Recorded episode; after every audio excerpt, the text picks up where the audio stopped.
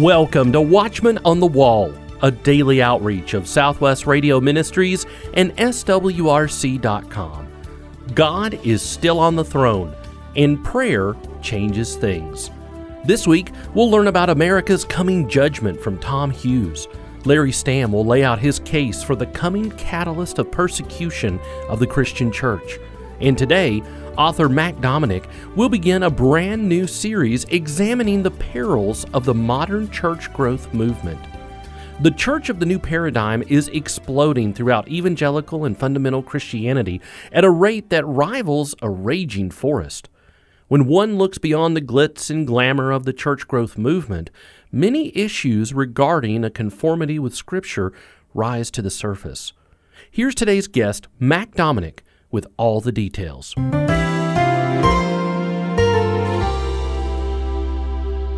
You know, friends, in 1 Timothy 3:15 it says that the local church is the pillar and ground of the truth. We must never forget that. I've got with me on the telephone Mac Dominick. He's the uh, author of Outcome Based Religion, and the book is really important because it investigates the dark side of the church growth movement that leaves one questioning the methods and teachings of the seeker sensitive church growth movement by analyzing first the history of the church in North America and bringing one to an understanding of the issues that come with a departure from the clear teaching of the blessed word of God. This is this is something that you will need because there is false teaching all around. There's the compromising of the Word of God. And of course, we are not called to be creative, we are called to be faithful to the Word of God. Mac, thank you so much for uh, your book, Outcome Based Religion. You're welcome, Larry. It's always a pleasure to talk with you.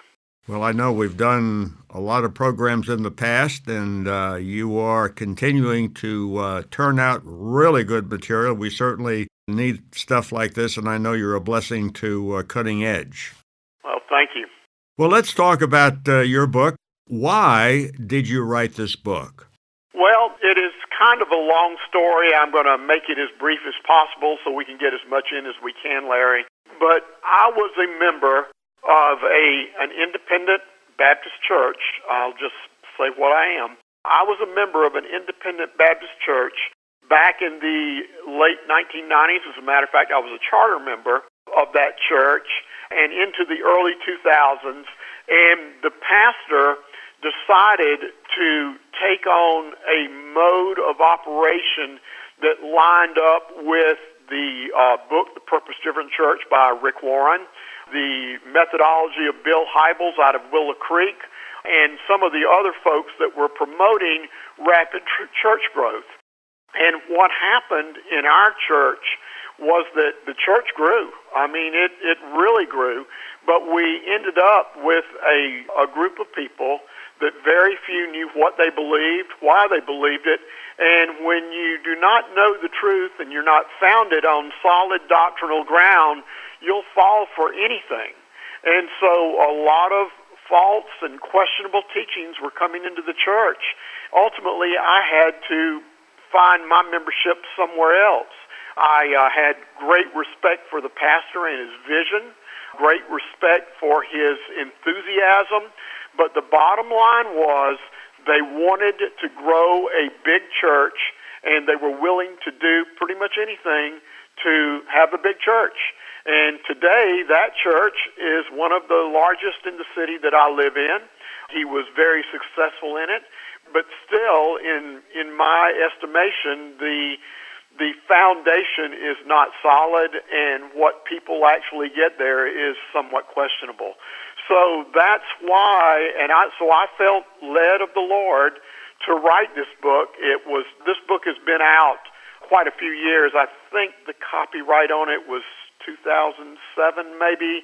I wrote it over a five year period so, you know, doing things part time, it took me a while, and there was a lot of research that had to go into it. But I did update it last year when Southwest Radio contacted me, was talking about digitizing it.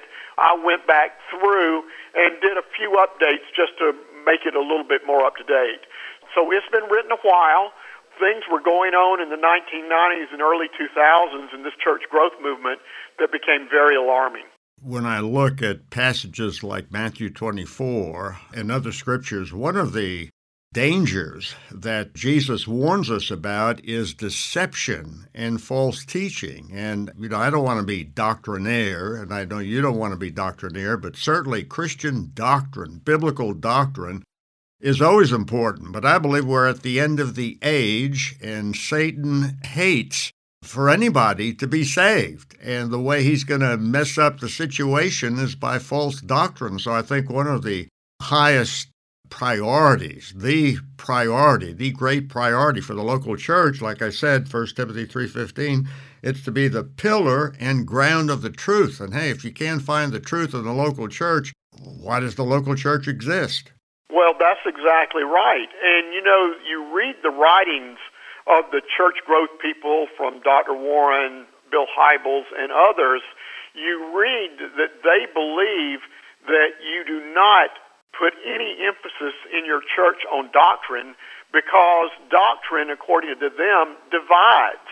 And so, you know, my take on that is, of course, doctrine divides because mm-hmm. truth divides. Right. And when you when you don't teach doctrine, you don't firmly ground your constituency or your membership in the Word of God, and then you end up with people that are more interested in social justice and all of the other nonsense that we have going on in the world today because they don't understand what the Bible truly teaches about that because you have people out there that are saying that social justice is something that all Christians should want to take part in because the Bible teaches it. Well, the way it's taught in, in the public realm today, it is certainly anything but biblical and it's uh, antithetical to the teaching of the Bible.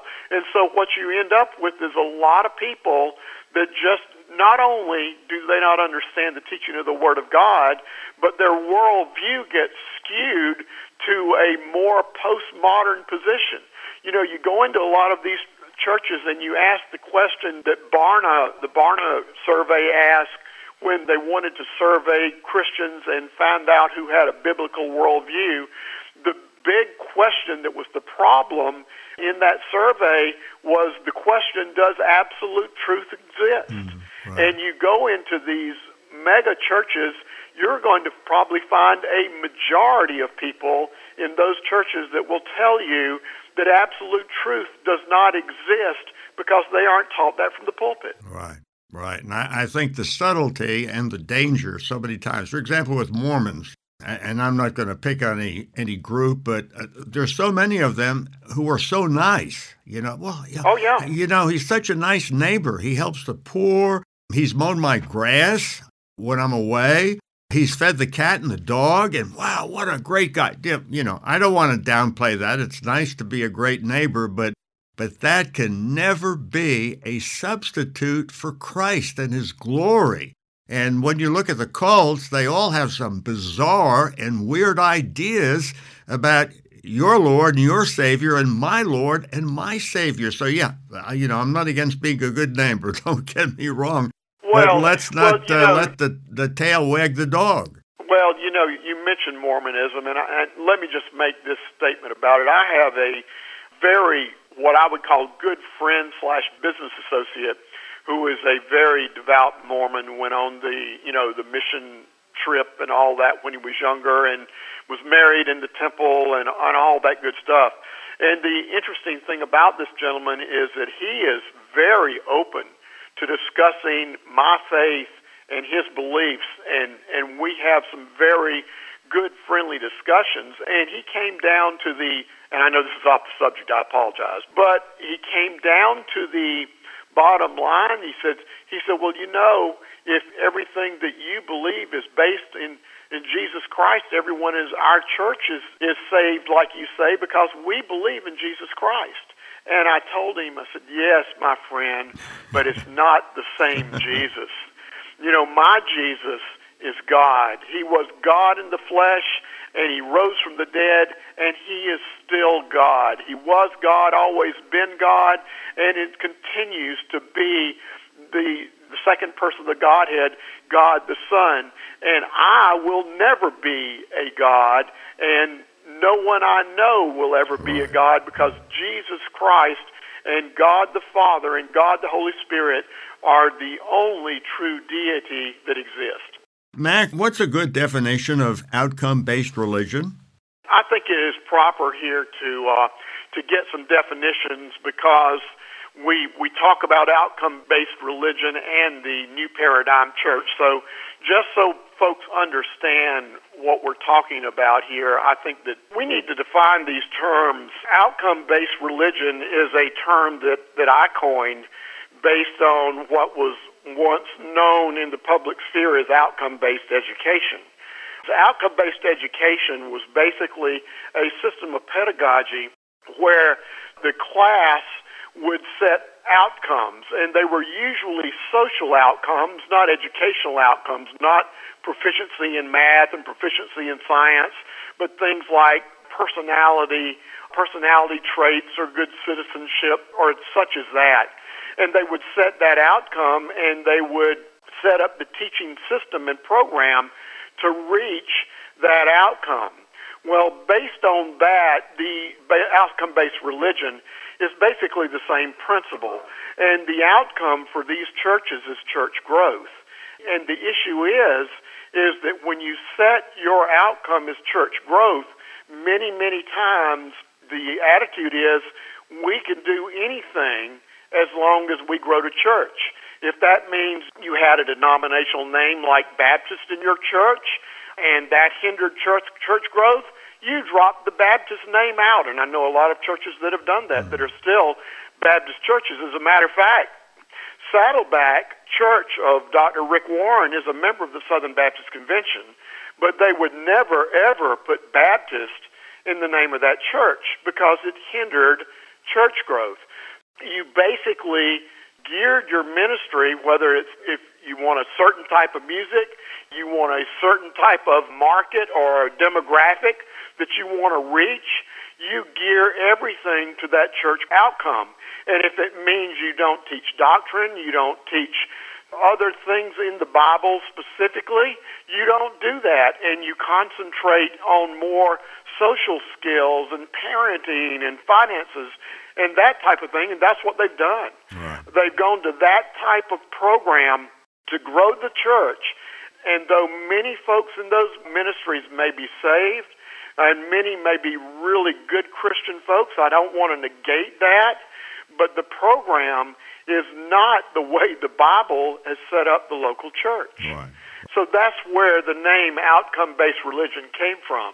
Now, the other word in that title, the New Paradigm Church, back in the early 1990s when I started reading The Purpose Driven Church by Rick Warren, I was really quite offended when he started talking about this new paradigm. Because, Larry, as you may recall, I was a real heavy researcher into the New Age movement yes. in the late 80s and, and early 90s. I'm very familiar with the writings of Marilyn Ferguson and Alice Bailey and those folks that were in those occult sciences. And the word paradigm was one that was almost, what do you say, captured by Marilyn Ferguson, the New Age Bible that she wrote. And I was really somewhat offended that Dr. Warren would actually lean so heavily on that term. Now, since that time, in the last 30 years, paradigm has become a more publicly used word, and, and you hear it all over the place. But back in the early 90s, when Dr. Warren started using it in, in the purpose driven church, it wasn't a well known or well defined word. And basically, new paradigm is a change of your way of thinking. Dr. Warren's basis was a new way of thinking about church, a new way of doing church that would lead to massive church growth. And so that's where the terms come into play. As we continue thinking about this, Mac, what is the true church? I mean, how can we you know, if we're going to criticize something, we have to know what the ideal is, what is presented in the Word of God. So, what is a true church that pleases the Lord, that God actually created the ecclesia of God, the called out assembly. How should it function? What should it be based on? What should be its real goal? Well, let's talk about the foundation of it, Larry. The foundation, and we're speaking of local church here, the foundation of every local church should be every individual that is a member of that assembly professes to be a born again Christian who has their faith and trust in the Lord Jesus Christ. And so if you have a so called church with one person that says, Oh, I'm not really saved, I'm not really a Christian, but I just love coming here because of what it gives my kids. Or the other things that I learn here or for the for the value it brings to my business to come to a church like this. No, if you have one individual that does not profess faith in Jesus Christ, you've accepted into membership, you are no longer, that assembly is no longer a true church because a church, a true church, is an assembly of believers. And see, the problem that we run into with the methodology used by the church growth movement is their mantra is, hey, we want to be a church for the unchurched what is someone that's unchurched? I mean, does that mean saved and unsaved? Are those synonymous terms? But what does it mean if, if you're unchurched? And I know that the church that I spoke about earlier, that I was a member of, the way that church started is our pastor went out and got on, he was a youth pastor, he got on the phone and started making phone calls, and the question was not, are you born again? Are you interested in, in starting a good Bible believing church in this area? But the question was, do you go to church anywhere? Oh, well, you don't? Well, we've got a church for you. That's the basis of forming a lot of these mega churches and how they started is they wanted to be a church for the unchurched. Mm-hmm. Now, to, to be fair, that is a great evangelism tool to find someone that doesn't go to church anywhere because then you go to see that person and you take the gospel to them and give them the word of God to see if the Holy Spirit will work in their hearts and lead them to Christ. But when you make it your foundation as we're a church from the unchurched, if you don't go to church anywhere, come go to our church and you're going to have a good time. That is not a biblical scenario. Right, right. Well, friends, we're, we're visiting with uh, Mac Dominick. He is the author of Outcome Based Religion. We're just about out of time for this show, but our next show, we're going to bring him back. Mac, thank you so much. We're looking forward to uh, speaking with you and continuing this conversation. Thank you, Larry. Much more from Mac Dominick on tomorrow's Watchman on the Wall program. Outcome Based Religion, the new book from Mac Dominick, embarks into a thorough investigation based on a historical as well as a scriptural analysis that penetrates surface facades and reveals growing deceptive apostasy. Outcome Based Religion, Purpose, Apostasy, and the New Paradigm Church by Mac Dominick needs to be part of every Christian's library. Order your copy today when you call 1 800 652 1144. That's 1 800 652 1144. Or you can order online swrc.com. Be sure to ask about free shipping when you call 1 800 652 1144. Staff evangelist Josh Davis comes now to share what the Bible says are the needed nutrients to bear spiritual fruit. It's understandable. Many Christians desire to do a great work for God, and they long to see God use them in a powerful way to reach this sinful world with the same glorious gospel that has transformed their hearts and their lives and they long to produce a lot of fruit for God. These are admirable desires. I've got nothing against them. And in fact, let me go a step further. Let me say I've shared those same desires in my life and for my ministry. But there came a point when I became frustrated with God, if I'm honest with you today. Things weren't lining up quickly enough for my liking, and then A dry season with a lack of visible quote unquote fruit from my ministry left me doubting my abilities, and I was more frustrated with myself than I was with God. I've heard some preachers over the years give the unwise advice that if you cannot see visible fruit from your ministry, then you were never really called by God into the ministry in the first place. I've even read similar advice for pastors in publications. If your church or ministry isn't growing by X percent each year, it's time for you to move on to another ministry. You know, I hope if COVID taught the church anything, it would be how utterly unwise these kinds of statements can be. And I wonder could the fear of failure and the pressure to produce a spiritual harvest be part of the reason that some young men choose not to enter the ministry and perhaps cause some men to leave it prematurely? All this pressure on them to perform and to produce a spiritual harvest. I don't know what your ministry is, but I hazard to guess that most of the Christians who are listening to me right now are actively involved in the life of your local church. You're serving the Lord in some kind of ministry. And is the real measure of your worth in that ministry how many and how big? Or as some have cleverly said, I like this statement by counting nickels and noses. Certainly, we want to reach as many people as possible with the good news of Jesus Christ. We want to be wise stewards of the resources God has blessed us with. We want the whole world to know our wonderful Jesus and his life changing message of hope and freedom from sin. That's not what I'm saying. Please don't misunderstand me. What mainly concerns me is that we can have a large following of people, beautiful facilities, a massive budget, and still not be faithful to the Lord Jesus Christ. And by the way, a small struggling church could just be as unfaithful to the Lord as the large church is. But the paradoxical truth is that both the large church and the small church can just as well be found exceedingly faithful to the Lord. In other words, the measure of our ministries is not primarily nickels and noses it must be primarily rooted in a deep devotion to God and to His truth, first and foremost. That has to be the bedrock, that has to be the foundation. This is a biblical truth, and I think that Psalm chapter 1, verses 1 to 3, is a great example of this.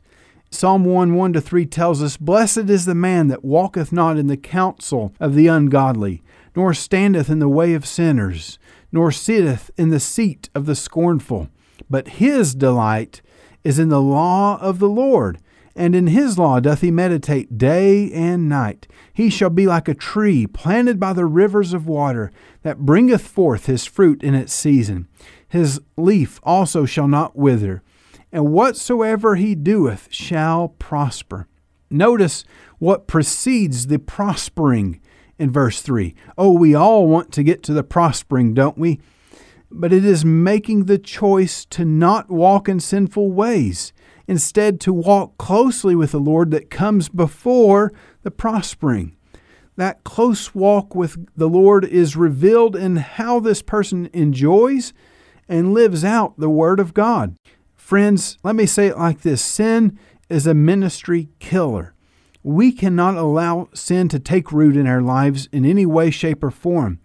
Using the analogy of the tree in Psalm 1, sin will spread like a disease. When a tree is diseased, it often rots from the inside out. And that's precisely how sin destroys us. We must constantly be on our guard against the temptations of sin.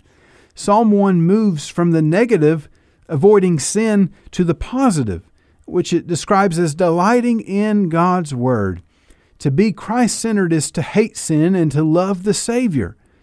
Let me ask you this Do you have a hunger to know God more through His Word? Just because somebody reads their Bible through in a year doesn't guarantee they will be godlier on December 31st than they were on January 1st. If we have read with a view to merely complete the challenge we've missed the whole point. And this is a dangerous temptation that we must avoid at all costs. God has given us His beautiful Word so that we can know Him intimately through it. Think of what a tree needs to thrive good soil, sunlight, water. These are just a few of the crucial ingredients a tree needs to continue to grow, to be healthy, to be vibrant, to be strong.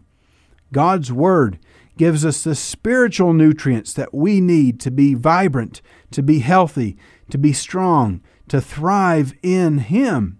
Can you imagine a tree that desires to grow beautiful fruit, yet it does not want to be near the water, near the sunlight, or to be rooted in healthy soil? It doesn't take much imagination to figure out what's soon going to happen to that kind of a tree, does it? But what if the tree is like the one in Psalm chapter 1, the one that's rooted in the good soil? It's near the water, it's receiving the sunlight. The amazing truth from God's Word is that as we focus on our relationship with Him, we are growing stronger and healthier, and it happens from the inside out. Please don't miss that. As we are firmly rooted in Him, we are also growing. And guess what begins to happen as you grow? Fruit begins to naturally develop. That's what we're talking about. You see, the tree is not focused on producing fruit. The tree is focused on drawing its strength from the source of health and vibrancy. But fruit becomes a natural byproduct of health. So, too, when we focus on the Lord through a vibrant relationship with Him, fruit will begin to grow in our lives, then through our lives. Don't focus on the fruit. Focus on the fountain of life, Jesus Christ. Trust Him to produce the quantity and the quality of fruit through your life that He desires in His perfect way according to His perfect timing. Outcome based religion. The new book from Mac Dominick embarks into a thorough investigation based on a historical as well as a scriptural analysis that penetrates surface facades and reveals growing deceptive apostasy. Order your copy of Outcome Based Religion today when you call 1 800 652 1144. That's 1 800 652 1144. Or you can order online swrc.com. Tomorrow, Mac Dominick will share more details on the new Paradigm Church. Be sure to tune in on your favorite radio station by downloading our SWRC mobile app or by subscribing to our daily Watchman on the Wall podcast. Watchman on the Wall is a production of Southwest Radio Ministries and is supported by faithful listeners just like you. Please visit our website, swrc.com.